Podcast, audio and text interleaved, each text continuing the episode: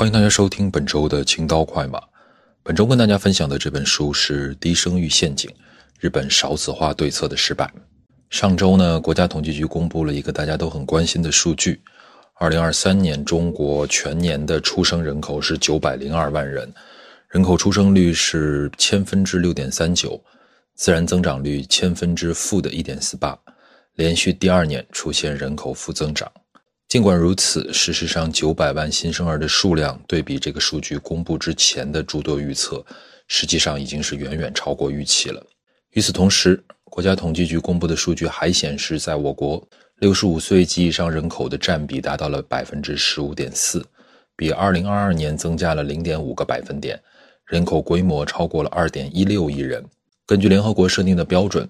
六十五岁及以上人口占总人口的比重达到百分之七，即为老龄化社会；而达到百分之十四，则为深度老龄化社会。显然，中国已经步入了深度老龄化社会。所以在这样的一个时间点，讨论这样一本关于日本少子化对策的书，显然会让我们有更多对于自己所处的社会和时代的关照。这本书的作者是我们的老朋友山田昌宏教授。他长期关注家庭社会学以及青年问题，也是我们之前的节目《社会为什么对年轻人冷酷无情》的作者。这本书是2020年在日本出版。当年日本厚生劳动省公布的数据显示，2020年日本的总和生育率降到了1.34，连续五年呈现下降趋势，达到了2007年以来的最低水平。而到了2022年，日本的总和生育率进一步下降到了1.26。出生人口数仅为七十七万人，创下了自一八九九年开始有人口统计数字以来的最低纪录。根据世界银行公布的数据，比日本总和生育率更低的国家，除了类似像阿鲁巴、百慕大、帕劳、马耳他这样的岛国，或者是人口很少的小国之外，还有哪些国家呢？还有意大利、西班牙、中国、乌克兰、新加坡、波多黎各，以及常年垫底的韩国。所以，东北亚三兄弟啊，大家同病相怜，谁也不用笑话谁。那回到这本书，这本书的主标题叫做《低生育陷阱》，这里的陷阱并不是一种文学化的表达，也不是一种比喻，而是一种专门的概念啊。比如说，我们都比较熟悉的中等收入陷阱，指的就是当一个国家的人均收入达到中等水平之后，一方面呢，原来粗放的发展方式难以为继；另外一方面又存在经济增长的路径依赖。这两方面的因素导致了国民收入长期在中等水平徘徊，无法突破。还有比如这几年经常提到的修昔底德陷阱，啊，一个新兴的第二大的政治经济体势必会去挑战领先的第一大的政治经济体，而后者为了保住自己老大的地位，则势必会采取措施进行遏制和打压，因此老大和老二之间的冲突在所难免。通过这些概念，我们大体上可以看得出来，所谓的陷阱，指的就是在触发某些特定条件之后难以逃脱的且存在自我强化倾向的某种趋势，而这种趋势的结果又往往指向经济衰退、人口凋敝、战争等等。所以说回来，低生育陷阱这个概念最早是在2005年的时候提出来的。通过观察欧洲的生育率，发现了一个很有趣的现象。他们发现说，当总和生育率达到1.5以下的时候，人们试图去扭转生育率持续走低的各种各样的努力，都会遇到非常大的挑战，就仿佛是掉到了某种陷阱里面。学者将这种现象以及基于上述现象提出的人口学理论，统称为低生育陷阱，或者叫低生育率陷阱啊，都是一样的。通常认为。低生育陷阱是通过三种机制不断的去实现自我强化。首先呢是人口学机制，人口的负增长改变了人口结构，导致育龄人口的规模和比例不断的降低，结果就是越生越少。其次呢是社会学机制，社会学机制认为生育观念很大程度上来自于模仿和社会化的结果。年轻一代从小就在核心家庭长大，也就是一对夫妻一个孩子。这种经历会影响到下一代人的理想子女数量。最后呢是经济学机制，啊，经济学机制认为少子化、老龄化伴随着经济增长放缓，收入预期的下降以及支出预期的上升，在这样一降一升之间不断的挤压生育决策。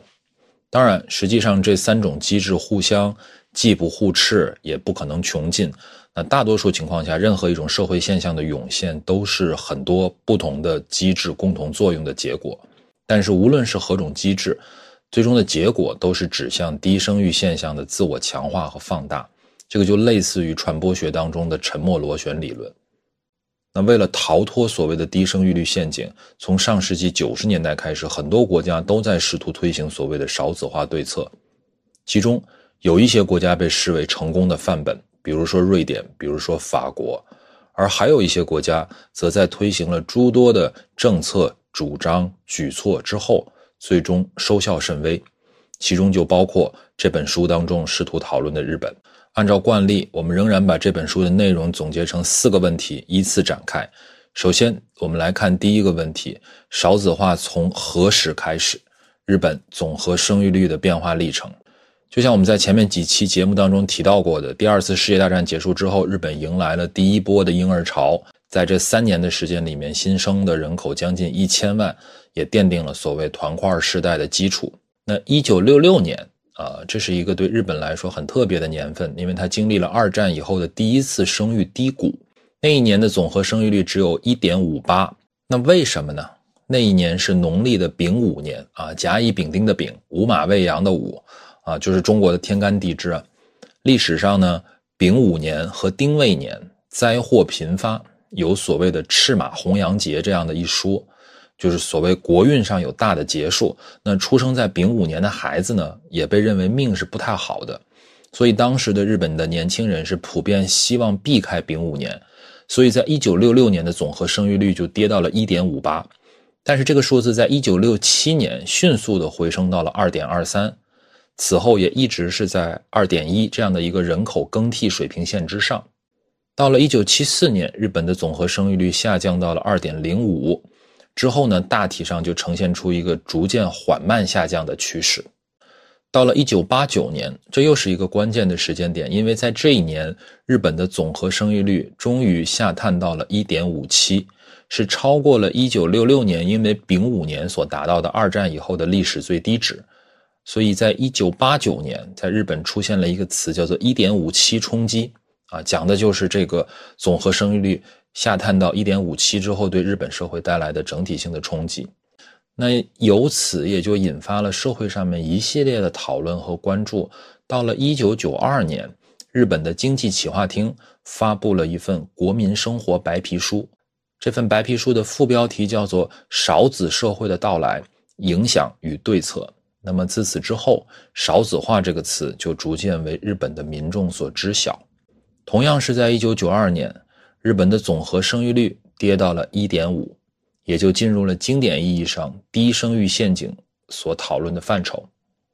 事实上，在一九九二年之后，日本的总和生育率既没有出现断崖式的下跌，当然也没有奇迹般的起死回生，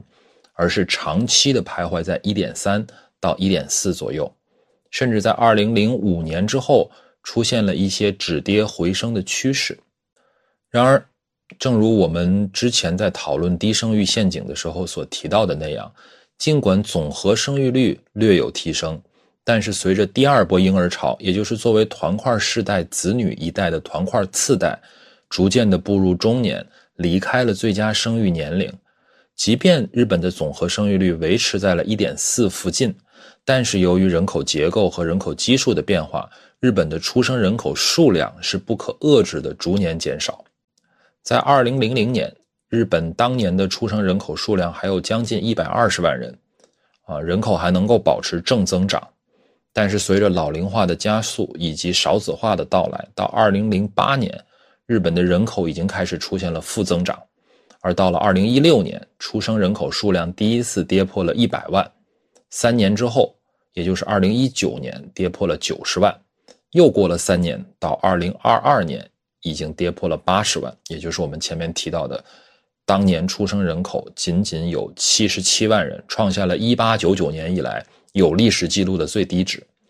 那毫无疑问，由于人口结构的变化，特别是日本作为全世界老龄化最严重的国家，六十五岁以上的人口比例接近百分之三十啊。尽管日本政府采取了一系列的少子化对策。试图在二十多年的时间里面，从根本上扭转人口问题，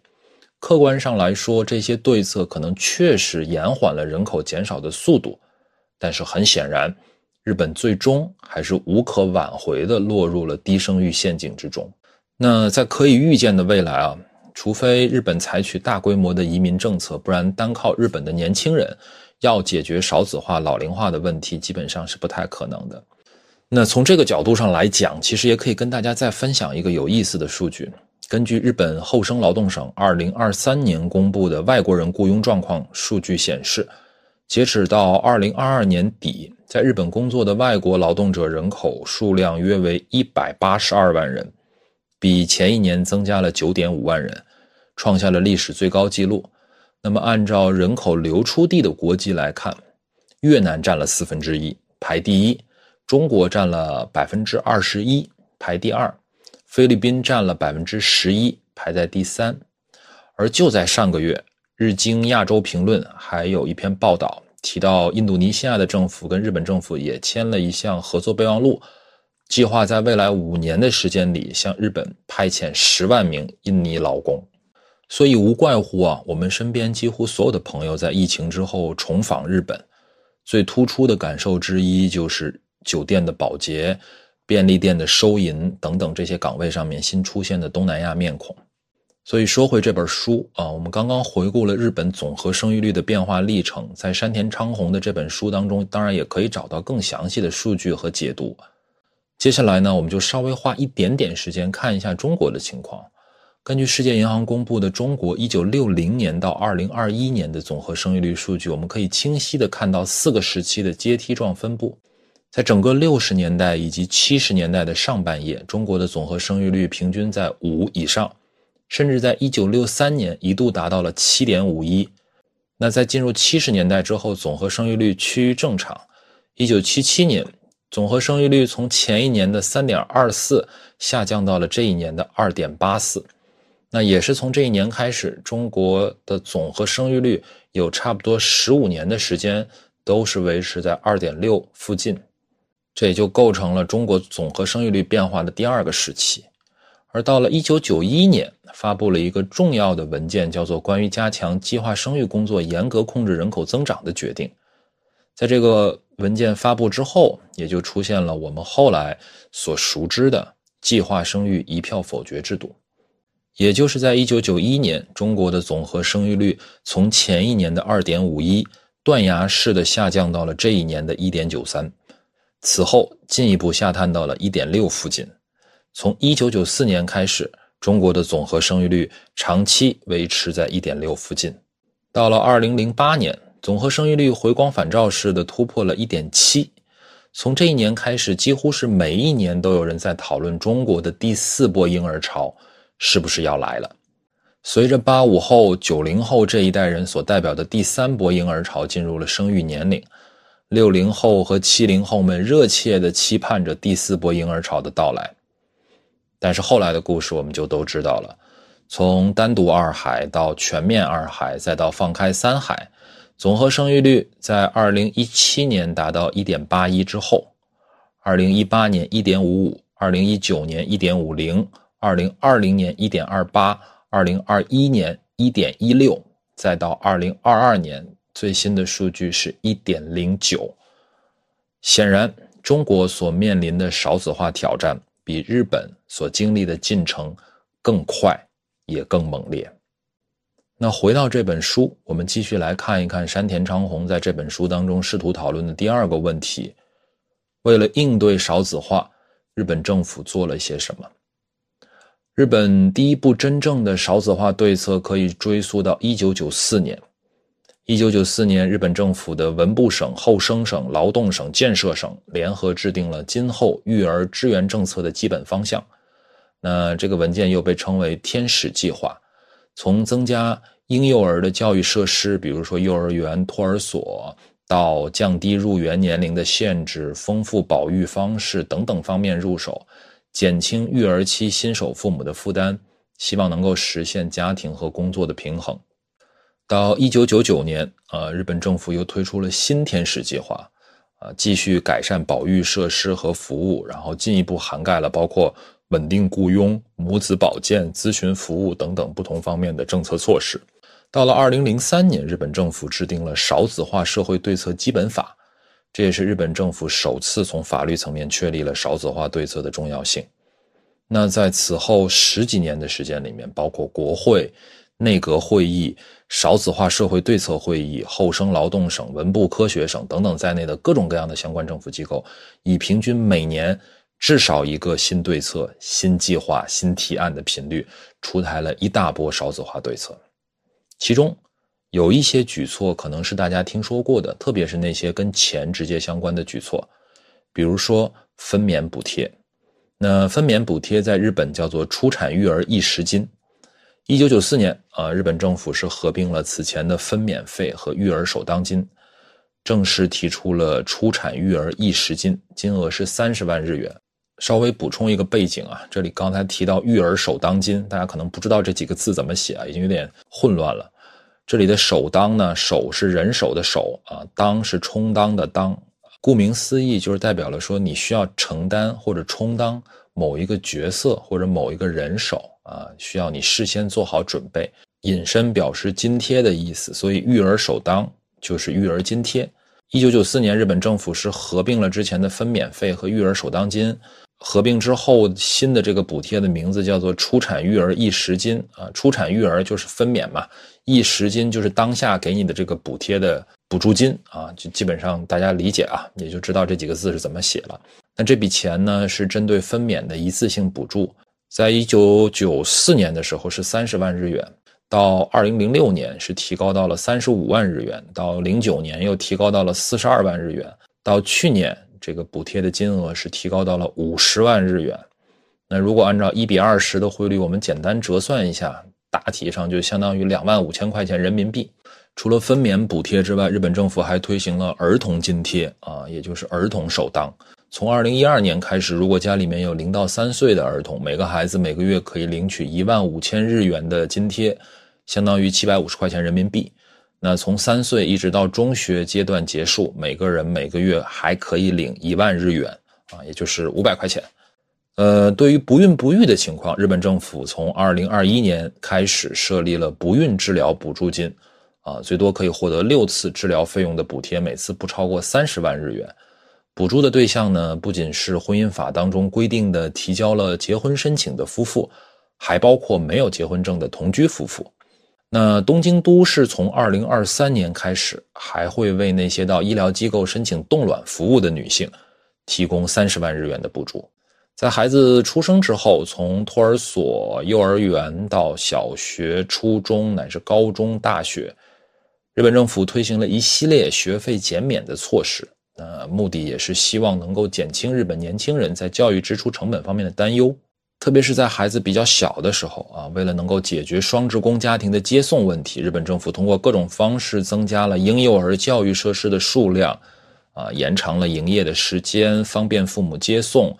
对于小学生们课后没有地方可以去的问题啊，鼓励和补贴各种下课后的服务。比如说儿童馆、儿童俱乐部、儿童课后教室等等。呃，二零二三年啊，大阪府还宣布要从这一年开始免除高中阶段和公立大学的学费，成为了第一个实现教育全免费的地区。那除了在分娩、育儿、教育等等环节撒钱，日本政府在儿童医疗方面也很舍得撒钱，比如说东京都在二零二二年就宣布将免费医疗的覆盖年龄从零到十五岁扩大到了十八岁。换句话说，如果你在东京都生了孩子，十八岁之前遇到孩子生病的情况，你都不需要担心医疗费用。那除了东京都之外，其实还有很多的都道府县的政策都是十五岁以下的儿童享受免费医疗。啊，即使不是全部免费，报销的比例通常也会在百分之七十或者百分之八十以上。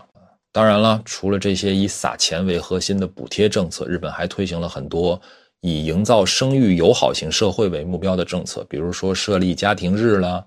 家庭周啊，比如说鼓励小规模的保育机构运营，以消除所谓的待机儿童，也就是我们。中文世界里面经常讨论的这个入托难啊，就是很难找到合适的托儿所这种问题，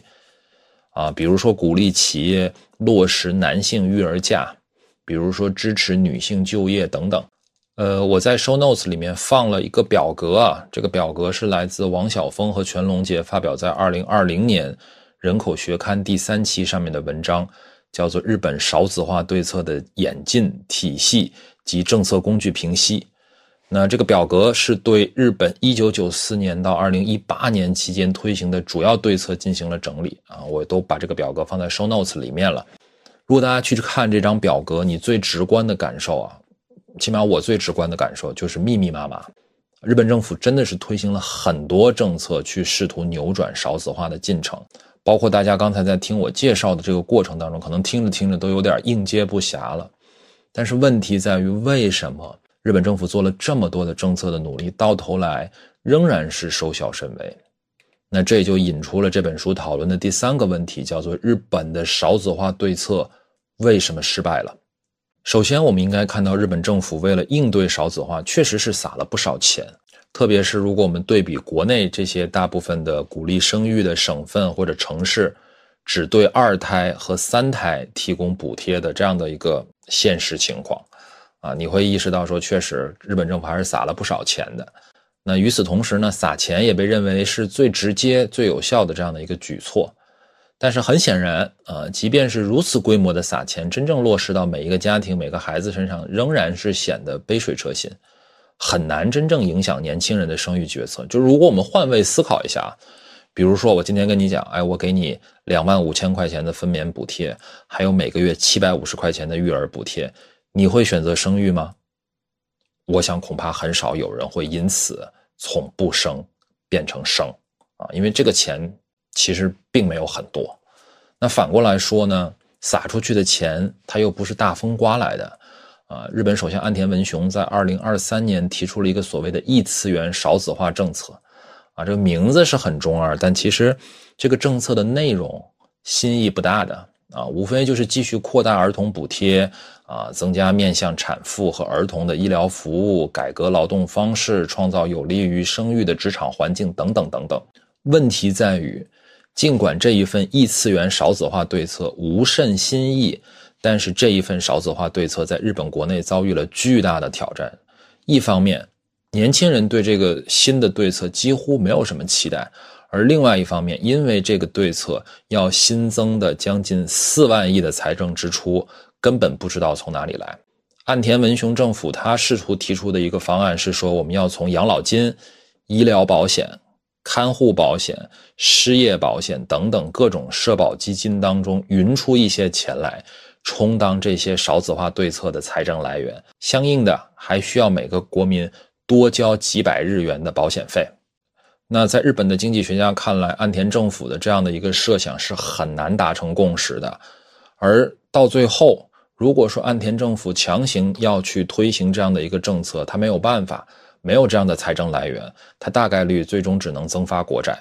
而增发国债本质上是把这样的负担转嫁给未来的年轻一代，所以这个最后就会变成一种非常吊诡的局面啊！就是为了让年轻人过上幸福的生打引号的幸福的生活，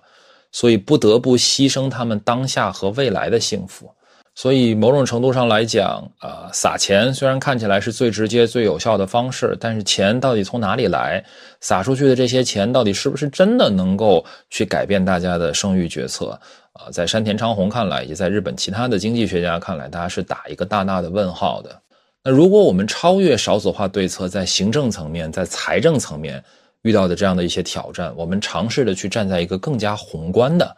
或者说，我们尝试站在代际观念、价值观变迁的这样的一个视角下面，去审视日本少子化对策的失败。那山田昌宏在这本书里面是明确的指出说，在他看来，不婚和隔差才是导致日本社会少子化的真正原因，而长期以来日本政府所推行的少子化政策，并没有将上述两个原因摆在少子化议题讨论的中心位置，所以。收效甚微。我们先来说说不婚啊。简单的说，在山田昌宏看来，日本年轻人不生孩子，不是因为结了婚的人都去做丁克了，而是因为年轻人根本不结婚了。而在东亚文化圈的范围里面，非婚生子的比例一直都很低。所以日本真正的问题不是少子化，而是不婚化。山田昌宏在书里面引用了日本国立社会保障及人口问题研究所发布的出生动态基本调查数据。这个数据呢，统计了已婚夫妇所生孩子的平均数量。在一九七二年的第六次调查当中，这个数字是二点二，也就是说，一对夫妇平均会生二点二个孩子。然后在此之后，这个数据一直在二点二附近的波动。到二零一零年第十四次调查的时候，这个数字是下降到了一点九六；到二零一五年第十五次调查的时候是一点九四。事实上，尽管这个数字略有下降，但是相较于当时日本社会整体的总和生育率的下降幅度，我们可以很清楚的看到，其实已婚夫妇生育子女的数量是相对稳定的。那因为这个山田昌宏写这本书的时间啊，所以他只统计到了二零一五年。我又专门去查了第十六次调查的数据，这个对应的调查年份是二零二一年，相应的图表和链接我也放在 show notes 里面了。到二零二一年最新公布的这个数字，已婚夫妇所生孩子的平均数量依然有一点九零，所以说山田昌宏的这个判断呢，基本上是成立的。在日本，我们说起码是在日本啊，比起鼓励已婚的夫妇生孩子。更要紧的恐怕是鼓励年轻人结婚，而后者恰恰是公共政策缺失的环节。呃，在前面我提到了王晓峰和全龙杰发表的那篇文章，那篇文章当中，他们还对2015年日本内阁会议出台的新少子化社会政策大纲当中的啊政策的具体内容这个部分进行了一个文本分析。他们是根据结婚、生育和育儿三个阶段。对二百零六条政策文本进行了一个编码和统计，统计的结果就发现说，在这二百零六条文本当中，有三分之二的政策工具面向的都是育儿的环节，还有四分之一面向的是生育的环节，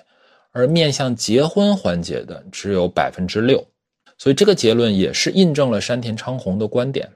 那山田昌宏他就认为说，日本的知识界啊，对于日本少子化这个问题的理解一直存在两个盲目。第一个呢，是说人口学家和社会学家在九十年代盲目的认为，年轻人只是为了享受单身生活而推迟结婚，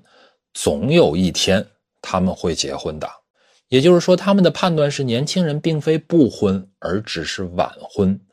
这个背后的逻辑是，人们一直认为结婚这件事儿，只要想结，谁都可以很容易做到。但问题就在于这一句话的。前一半不成立，后一半也不成立，对吧？日本面临的问题是，年轻人似乎既不想结婚，也并非如此轻而易举的就能找到合适的结婚对象。这是山田昌宏认为的第一个盲目。那基于第一个盲目，也就引出了山田认为的第二个盲目，即盲目的模仿欧美国家，将生育作为少子化对策的核心，而忽略了结婚作为前置条件。其背后是不同的社会、不同的文化语境对于生育这样的一个行为差异化的理解。那关于年轻人为什么不想恋爱、不想结婚的原因啊，在之前社会为什么对年轻人冷酷无情那一期节目当中，其实我们已经有所讨论。然后包括像韩炳哲的《爱欲之死》啊，伊娃伊洛斯的《爱的终结》、冷亲密等等，都在讨论这些议题。后面我可能也会做一些相关的节目啊，所以这里就不做太多的展开了。那我们只是简单的跟大家说一说山田昌宏他是怎么讲的。在山田昌宏看来呢，日本的年轻人之所以不想恋爱、不想结婚，本质上是年轻人对于恋爱的理解变了。当个人的兴趣、价值、生活方式日渐凸显，恋爱就会变成一件越来越麻烦的事儿。山田在书里面引用了一个调查数据，这个调查是询问了二十到三十九岁的被访者。为什么不想恋爱？这是一个多选题啊，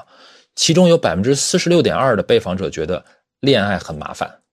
有百分之四十五点一的被访者表示更想专注于自己的爱好。那这两个也是在所有选项当中排名最高的两项。所以从这个角度而言，恋爱逐渐变成了一种风险啊。这种风险首先是在个人的兴趣、价值、生活方式层面的，进入亲密关系就意味着需要承担。牺牲自己的兴趣、价值、生活方式这样的风险，其次，这种风险也是经济层面的啊，年轻人需要在确认不会降低个人生活质量的前提下，才会考虑进入一段恋爱，甚至是婚姻关系。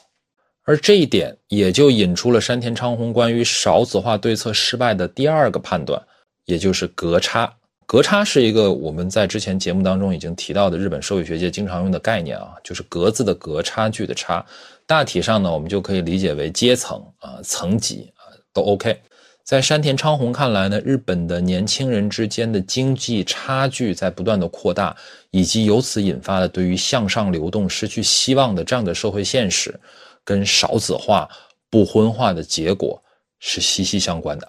山田在书里面引用了这样的一个数据，他说，在2015年一项针对已婚女性的调查当中，询问了被访者不能拥有所期望的孩子数量的原因。在十八到四十九岁的总体样本当中，有百分之五十六点三的被访者认为是因为孩子的养育以及教育太花钱了，这个比例远远超过了其他选项。而如果我们把这个年龄再进一步缩小到三十到三十四岁这样的一个子样本当中，选择这一选项的比例更是达到了惊人的百分之八十一点一。换句话说。尽管日本政府持续不断的在撒钱，持续不断的在鼓励生育，但是养孩子太花钱，仍然是年轻人拒绝生育最重要的原因。反过来，因为公众普遍认为养育成本高到难以承受，所以无论是男性还是女性，对于步入婚姻这样的一个决策以及选择的对象。一定是更加的慎之又慎，这又进一步推高了不婚的比例。在山田看来啊，在儒家文化圈里面呢，人们在计算养育成本的时候，其实并不会以十八岁作为养育的一个终结，而是会一直延伸到子代的成家立业，甚至延伸到孙代。这个就决定了孩子的养育成本远远高于日本政府目前在努力覆盖的这个范围。更重要的是，他说。拥有孩子的价值，相比起育儿的乐趣，孩子能够获得什么样的社会评价更为重要。其中，学历是一个很重要的因素。而为了让孩子获得高学历，所必须支付的补习费用相当不菲。这不仅仅是对日本，也是对很多亚洲国家，比如韩国、比如新加坡以及中国的少子化起到推波助澜作用的最主要原因。我想这里我就不用多做展开了啊，大家恐怕或多或少都听过啊，诸如海淀妈妈鸡娃的这种故事啊，可能也都看过上海一个五岁的小孩儿啊去参加小学面试，交上去了一份十五页的简历啊，也大概可能都听过四十岁的同事们在饭桌上这个永恒不变的话题。所以实话实说，确实这样的故事从来都是最好的避孕药。在这本书里面，山田昌宏还讨论了全职主妇的问题。他说，与其说女性在结婚生子之后辞掉工作是因为保育制度和育儿休假制度不完善所导致的，倒不如说是因为继续工作本身缺乏魅力。我觉得这里说的呀，还是太温和了。用“缺乏魅力”这样的说法，真的就是有一种美化职场歧视和母职惩罚的嫌疑。山田呢，他在对比日本和欧美国家差异的过程当中，他提了一个观点，他说，之所以日本模仿欧美国家的少子化对策没有办法取得成功，还有一个很重要的原因在于经济方面的自立意识在女性当中的渗透度还比较弱。在我看来，我是完全不赞同他这个观点的，因为这是一个明显的倒果为因。因为在经济上依赖男性，所以政府推行的鼓励女性劳动参与的政策收效甚微。这样的观点是明显的颠倒了因果逻辑。如果我们借用之前的节目《躺不平的千禧代》当中的一句话来说的话，恰恰是因为家务劳动的分配极其不平等，恰恰是因为女性的劳动价值普遍被低估。恰恰是因为工作岗位被刻意设计成了有利于那些不承担养育责任的人，所以，我们才会认为这样的系统性歧视是理所当然的。也正是因为这个原因，所以才会看到鼓励和支持女性劳动参与的政策没有办法奏效。嗯，在这本书里面，其实能够看到很多山田昌宏关于，啊，日本的女性的经济地位，包括他们在职场上面面临的歧视，啊，以及结婚生子之后选择成为家庭主妇的，不管是描述还是评论，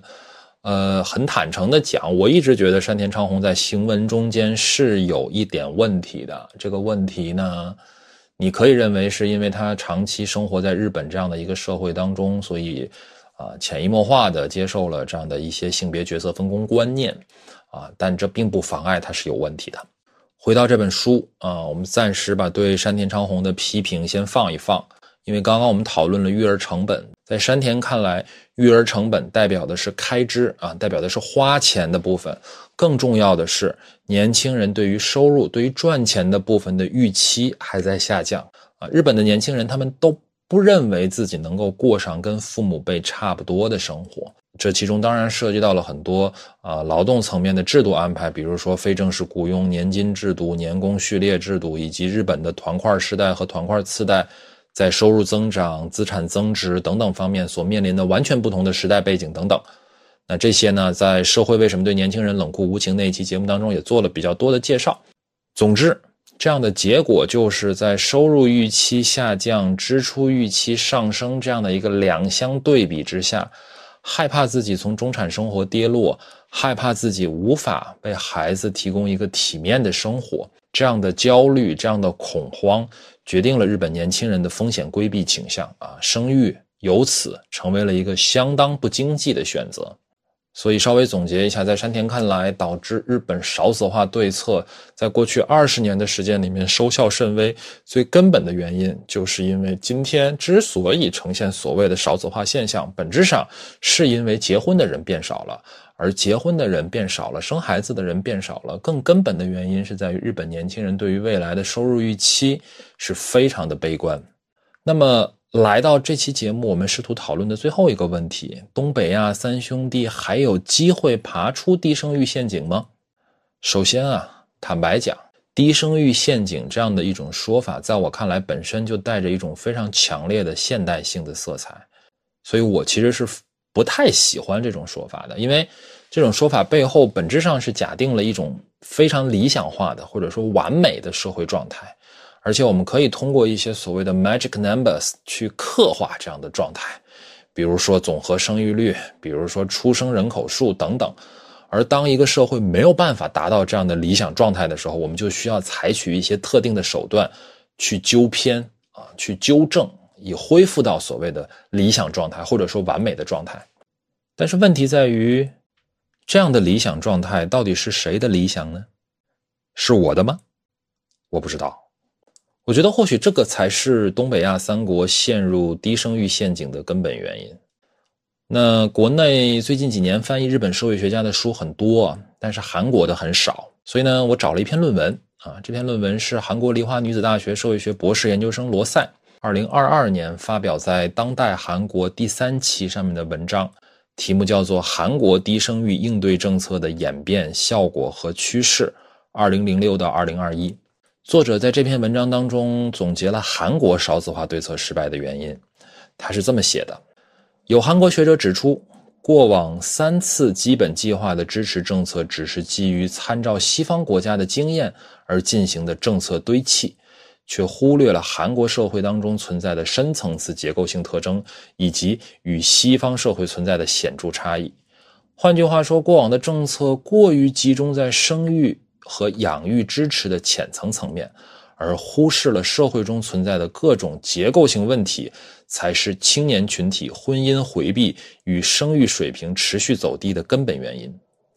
具体来看，韩国社会当中存在的学历至上观念，造成了高昂的子女教育投入；高压的职场氛围和加班文化的盛行，造成了工作家庭平衡的困难；根深蒂固的男女分工、经济下行造成的青年失业率升高与收入不稳、难以负担的不动产价格等等一系列社会结构性问题，才是青年群体晚婚晚育，甚至。不婚不育的根本缘由，也是生育政策失灵的深层原因。很有意思。你会发现这段话完全可以用来总结山田昌宏这本书，也基本可以原封不动地搬过来概括当下中国社会的现实情况。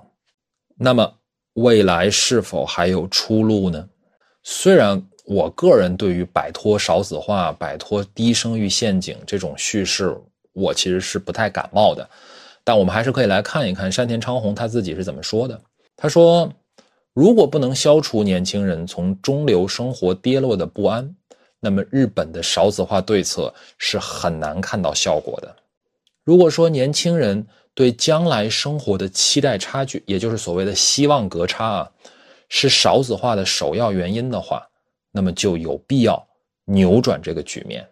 我们需要建立一个工作可以重新再来。”对双职工家庭同样友好，以及万一出了问题，也可以通过社会保障重新自立的社会。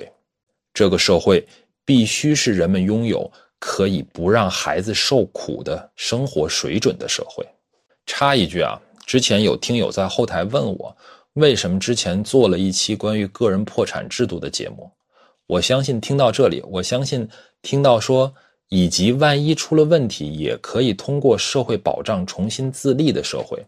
我相信听到这里，大家已经明白我为什么会做这样的一期节目，这样一期在当时看起来和我们任何一期节目都不搭嘎的内容。所以也推荐大家可以再去找一找那一期《三个诚实而不幸的个人破产故事》，